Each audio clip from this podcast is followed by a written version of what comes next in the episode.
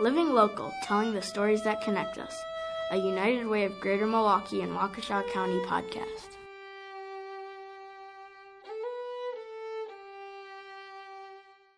Poetry is the spontaneous overflow of powerful feelings. When William Wordsworth said that, he was talking about the art created by poets like Kavon Cortez Jones. At age 19, Kavon was deeply affected by the death of Dontre Hamilton, the African American man killed by police in Red Arrow Park in Milwaukee. Kavon channeled these feelings into his poetry and has become one of Milwaukee's best young artists, often lending his talents to Precious Lives live shows, a partnership effort between Precious Lives and United Way to help give voice to the issue of gun violence and amplify efforts to solve it. Kavon is proud to say that his poetry is for everyone. He writes about tough issues, but also about the sights and sounds of his city, seamlessly melting together a light observational style with more difficult topics. To begin this episode, here is Kavon as he recites his poem, Paris of the Midwest. I had writer's block for three days. My notebook hadn't felt the fingertips of a finished poem caress its pages for 72 hours. It was mental torture. As emerald serpent mornings boa constricted around those purple phoenix nights. Those abstract colored beasts were the symbolism of my time of day. I was wanderlusted. My lust to wonder was lavender rest the naked lights I saw when I closed my eyes. I wandered downtown and climbed to the top of the U.S. Bank building. Feet dangling, the sky was a purplish blue quilt on my shoulders. The moon wore a big Wisconsin cheese smile. I could see the whole entire city from that height probably even as far as Lambeau Field, if I had my glasses. I sat, I wrote, I scribbled, I ripped pages out of writer's block syndrome. A perpetual headache throbbed. It felt like an anvil was dropped on my head. It slowly went away with a seldom felt June breeze. I let sights of the city take my breath away. I saw an inundation of cars on Wisconsin Avenue, the epitome of New York's Times Square streets. Blacks and Germans were leaving out the east side, pubs, taverns, and eateries, intoxicated and standing cross legged. St. Patrick's Day is the greatest night to binge. Budweiser, Blatz, Miller, Blue Ribbon, Heineken, Golden Brown, and Bubbly in their cups. I saw bikers in their black polyester tights cycling down the Oak Leaf Trail a single white light flashing in front of their rear wheels. Beachgoers in flimsy bikinis and Hawaiian swim shorts at the North Point pub, rear seated on outside umbrella tables, slicing their tongues down frozen custard on a cone. I saw Oakland Avenue, Thrift store hippies were coming out the Goodwill. The thin aroma of artificial cheese pizza from the Little Caesars. The smell of brilliantly cooked and seasoned lamb meat was coming out the Oakland Gyros restaurant. I heard talented guitarists and ambitious slam poets doing their thing in the Miramar theater. Mother Nature's daughter, Sandy, flashed a light, signifying the start of a new performance. Blissed up performance game to get a CD out of your recording, $2 cost nostalgia I gained when I saw the past four years of my life embodied in one building, Riverside High. Unwritten memories, two faced faces of so called friends. The days of room 321 and 317, Mr. Moga Poetry Club days, gives me mental tears. I ask God for a panacea because I am allergic to nostalgia. It literally takes my breath away. I had breathed once more when I looked at my beautiful downtown home city lights. I can honestly say, Cream City, you are the Paris of the Midwest. If your arch nemesis Chicago has something to say about it, call up some Packers fans to TP its Sears, uh, I mean Willis Towers with rolls of cheese. I'll take your cheese curds over a Chateau style hot dog any day. Your smooth selling Marquette interchange gripping Harleys give you more Motown than the Motor City of Detroit. Henry Ford trucks are mediocre to your motorcycle. You put the slam in my poetry. You put the slam in this poem. I feel like a million walking when I walk your streets. I love you, Milwaukee. Wow. What an awesome tribute to the city. Mm-hmm. I could like see it. And so before we started recording, you said you're a, a bike rider, an avid bike rider. So is that something that you thought of while you were riding around, like riding down Oakland? I, I wrote that. I was like, that's like the first uh, poem I wrote, like right after uh, graduating high school. I was so infatuated by the East Side and Oakland Avenue. Yeah. I went to Riverside, and I remember going to the Miramar uh, open mic. Sandy's the person who who hosted. She flashed the light, get a recording of your performance to make sure everyone gets off stage. And uh, I was so infatuated by that. And uh, biking is something I do Yeah. for fun. It's again, it's like it's like up there with uh, with poetry. Poetry is kind of a little bit above, and uh, yeah, and uh, won- wanderlust is is what it is. And uh, the metaphor, Paris to the Midwest, is is to say, uh, why not compare uh, Milwaukee to Paris? What is your process for writing these poems? Um, at first, my my process now was uh, I used when I was 18. I used to just write out a poem. It would just it would just come out. Then I would then I immediately type it up because I knew one day I was going to uh, self-publish a poetry book. So I immediately uh, type it up, and then I would just let it sit for like like get away from it naturally, and like for like a month or maybe three months or a year, and not get back to it and uh, fi- finalize it. Once I once I print it out, once I'm on the third draft, I put all the, the the red marks on it, and then I fix it up, and then I get into the memorization uh, process. And that process goes, um, I record myself now and um, read it over like like song lyrics, and before I know it, it's there. I've managed to memorize like eight minute monologues in like a couple hours, just like Wow. reading it over and over, and I can feel I can feel like this burn in my in my frontal cortex. That's I can I know that it's getting there. Really? Mm-hmm.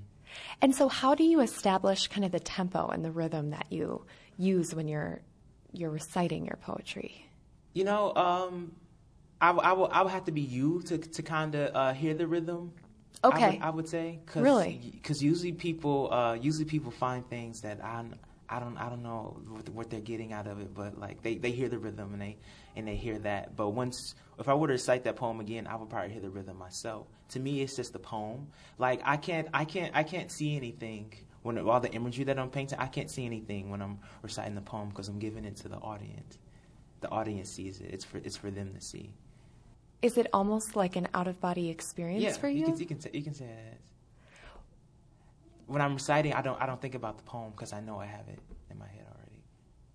And so, same with the the hand gestures. Obviously, you can't see this on the podcast, but Yeah. you performed a couple of poems for us just Mhm. about an hour ago, and you had some some hand gestures. And I was wondering, is that is that kind of unconscious as well? Um, the first time I recite uh, the poem, I, I naturally start to move because I'm trying to connect the words uh, to my body, and eventually, once I keep once I keep reciting it, when I keep going it over and over, I don't have like anything choreographed on the paper. Like I do this here, I do that there, and it and it naturally changes every time I perform, or it gets better and better every time I perform it.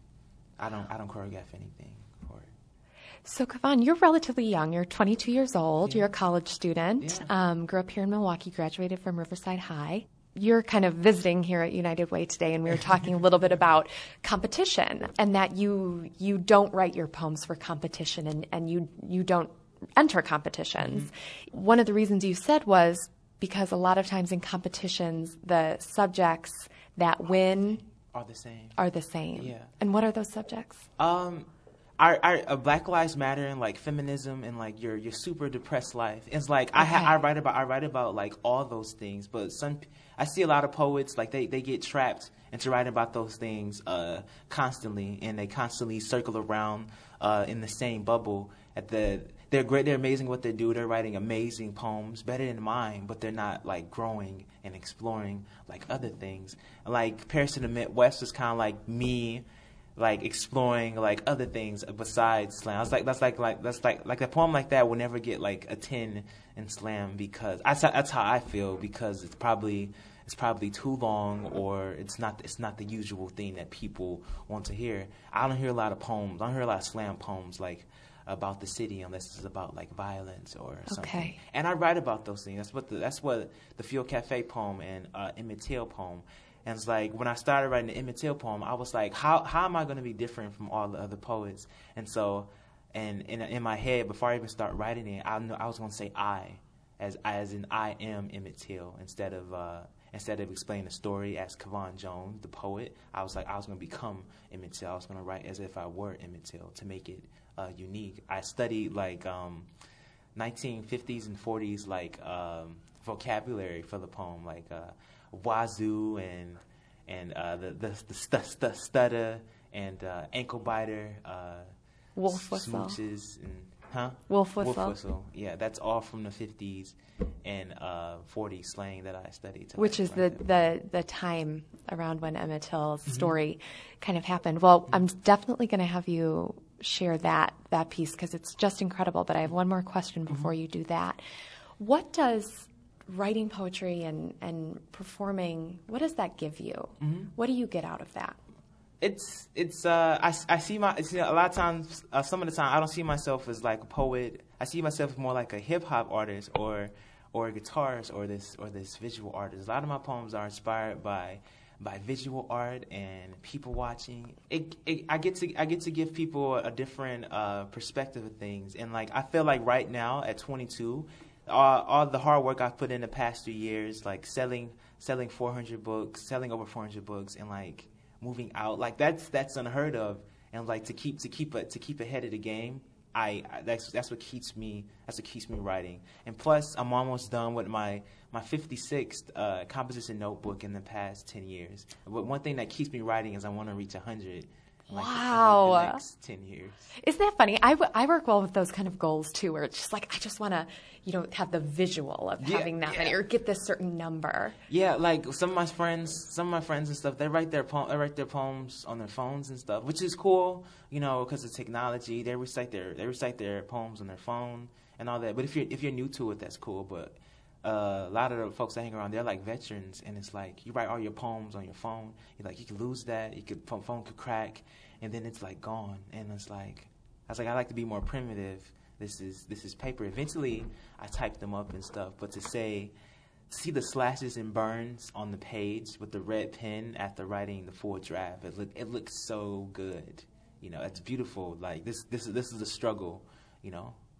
In your poem, another poem you performed for us today, and that's available in your book, is mm-hmm. called Fuel Cafe, which mm-hmm. is about the, the coffee shop up on Center Street mm-hmm. that you found a real connection to. And through that, you kind of got interested in coffee shop culture. And, and the poem starts out it's very observational. So you know what you're seeing what you're hearing what you're smelling in the coffee shop what you're doing there the people you meet. And then it kind of takes this this turn. It's kind of lighthearted and then it t- starts to take a turn into you're having a conversation with a couple of your friends about Dontre Hamilton um, the victim of a, of a police shooting here in Milwaukee very well known a couple of years ago. Why was that the right poem to talk about Dontre Hamilton. Um, at the at the beginning, I I I, ca- I capture people with like with like the quote by uh, the Red Hot Chili Peppers, and I just I write out the imagery and stuff. That's that, that's how that's how the rhythm of all my poems has kind of been. It's always like this this, this really nice persona, which which it, it starts off at the beginning, but then it gets it gets to the uh, to the real stuff. I always want there for there to be like a message or something uh, behind it, you know, and uh, and no matter what that that happened, that was that was true. Uh, we picked we picked up the Shepherd Express, and there was there was Dontre Hamilton, and I was I remember league observing in marches and stuff. And so, And was that back shortly after after that happened, after he was killed? Yeah, uh, that was December. That was December 2014, and he got killed April 30th, uh, 2014. Okay. And uh, yeah, it's been three years. Yeah, It doesn't seem like that long. I was 19. I was 10. How did that affect you? Um, how did it affect me? It.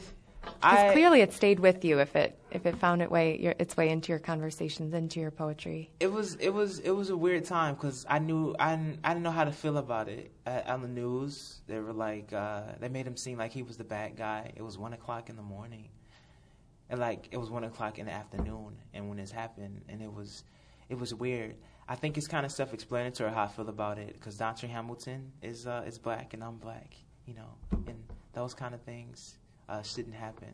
I would say, and uh, um, I have I have I have a kind of a smirk on my face as I as I um as I say that because it's so it's one of the ways of like coping with that hearing about it uh, in the news, You know, to keep it, keep a, uh, put a positive spin on that. A Fuel Cafe, uh, coffee shop, and then you, and then you add like the real stuff, and you get back to the excitement again. People heard that, and it sticks with them. It's kind of like a stamp uh, in the poem. That's a way that you cope with it, or do you think that's that's a way that you kind of help your audience cope? Um, it's it's the way I kind of uh, uh, help my audience. I would say. Uh, I when it when it comes to poetry, I want to appeal to everyone. I don't I don't I don't see I don't call myself like a like a black poet. I, I don't write poetry for black people. I write poetry for people. I write poetry for black people, white people, brown people, and not even seeing them as a race, but just as just as humans. You know, I like to connect with with everyone. I don't want I don't want for anyone to be left out. That's why every time I write a poem, I want for anyone to be left out. That's got to be hard. Yeah, it. Um, the past few years, I've kind of ma- managed to, to write about that. One thing, one thing I like to do, I write to, I like to write about things that are everywhere and people like to go to, like Fuel Cafe. Sure. Like people, like when some of those people who are here, who ever have heard the poem in the past, I've performed it a bunch of times. They hear, they hear Fuel Cafe. I'm going to be one of the people, one of the things that they think of and I wrote a poem about like Lake Michigan. Like Lake Michigan is like there. Every time you go to the lake after you hear that poem, it's gonna be a little bit like, oh, Kavon, Kavon wrote that poem about Lake Michigan. You know, keep it keeping keeping it going, the circle going. Something something that's keeping the poem uh, every day. Something that's kind of universally relatable. Yeah. But maybe in different ways for different people. Mm-hmm. People in Chicago will, will sympathize with the poem I wrote about Lake Michigan. So I want to have you recite your poem about Emmett Till. Okay. And just a, you know, a, a kind of note for our listeners. Um, Emmett Till, if you're not familiar with the story, was a young man back in the 1950s mm-hmm. who he lived in Chicago, went to visit relatives in the South, and was brutally lynched. And so this poem does get pretty graphic. Um, so just to to be conscious of that. But it's a beautiful piece, very moving. And I think it would do great in a competition, but that's just me. it's too long. it's too long. So, um, so this is Kavon Cortez Jones and his poem Emmett Till. Just a boy from Chicago.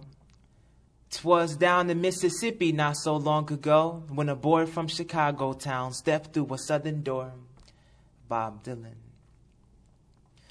Bobo was my nickname growing up in my hometown's Black Mecca, Southside Chicago.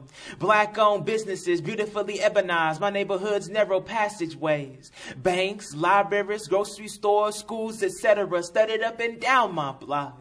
Negro couples dressed up dapper, chained their arms together and promenaded into the electric nightclubs. Men in solid color suits with glistening jelly roll and ducktail hairdos. Women in rockabilly dresses with chignon and omelet hair wows. They shook their wazoos off the wall to the jazz band's boogie woogie. Duke Ellington and Sarah Vaughan even blazed off stages.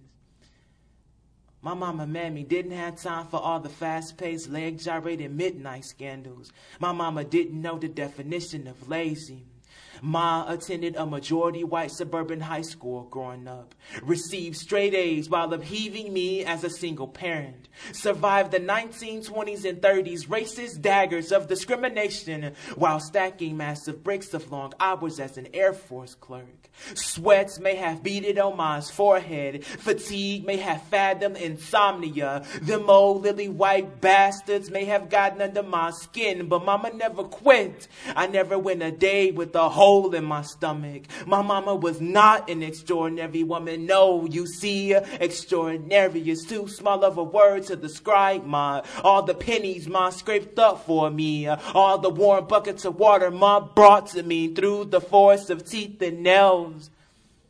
Ma was a walking fist punching society's malevolent mistreatment in the throat. I pulled my weight around the house since mom was always working and all. I took out the garbage, washed out the threads, even cooked. Crispy pork chops and some good old cream corn was my favorite plate to make. Didn't know what it meant to be a man, but managing the house, I believe, was close to it. I was a heavyset kid at McCosh Grammar School. Polio as a little anchor biter permanently left me with a small stu stutter. I did not let these minor impediments tarnish my self confidence. My best bud, Richard, even described me as a funny guy. Making people laugh made my brittle bones shudder, shudder with happiness. My grand sense of humor earned me a lot of dear friends in school. Classmates just magnetized to me. I'd just flipped the page in my life to 14 years old when Uncle Moses came to visit us from Ma's birthplace, swamps and bayous blues of Mississippi. He was going to be skipping back down south with my older cousin Willard. I begged Ma, please, oh please, can I go down south to visit relatives? Ma was worried about me because racism was more severe down south than the north. My begging somehow worked. Mama, before I left, gave me a precious ring with my deceased papa's initials on it, LT, Lewis Till. Never could come close to developing a relationship with my old man. He was a U.S. Army private around the time I was born. Ma told me he was executed for some v- v- violations. He was a Negro in what, what World War II fighting for a country which hated him. I'm pretty sure foul play played a tremendous role in his purposeful assassination. I got aboard the southbound train with a handful of freedom and respect. Money, Mississippi was a whistle stop community for cotton milling. Barely a hundred people inhabited it. Few sunsets in after a sultry day of cotton picking, sun beating my pigment. I headed with some scooches on over to the store. Bryant's grocery and meat market. Grabbed some bubble gum, and there was a f- f- fine white clerk behind the counter. Next thing I knew, a wolf whistle seeped through my northern lips. Then I remember echoes of what m- m- Mama told me. One night I was piling some Z's in Uncle Moses' old wooden shack.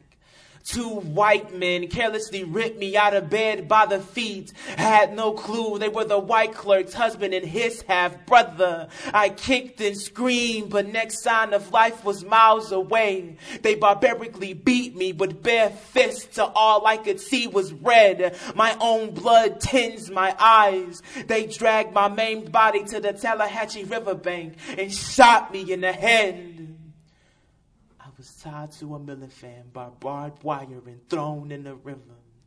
As I sunk, my body cried, What the hell had I done wrong? I'm sorry. Few black moons later, my corpse was pulled out the river. My face had bloated up like a dead cow's stomach to twice its normal size. So mangled and disfigured, only way Uncle Moses could identify me was by the ring I had on reading LT. The white clerk's husband and his half brother were acquitted by an all white jury. Both were seen laughing, lighting cigars, and kissing their wives in the courtroom. Mama made sure I had an open casket funeral so the world could see what those Klansmen did to me. I was Emmett Lewis Till born on July 25, 1941, murdered summer 1955 at age 14, all because I supposedly whistled at a white woman. Shall my memory live on for black and brown boys of the 21st century? Kavon, thank you so much. Oh, for sure. That was Kavon Cortez Jones, a Milwaukee based artist and author of the new book, Club Noir. Living Local is produced by myself, Katie Kuhn, Melissa Hannon, John Waldbauer, and Brian McCaig. A special thank you to Ethan and Maeve McCaig for providing the music and voice talent for our introduction.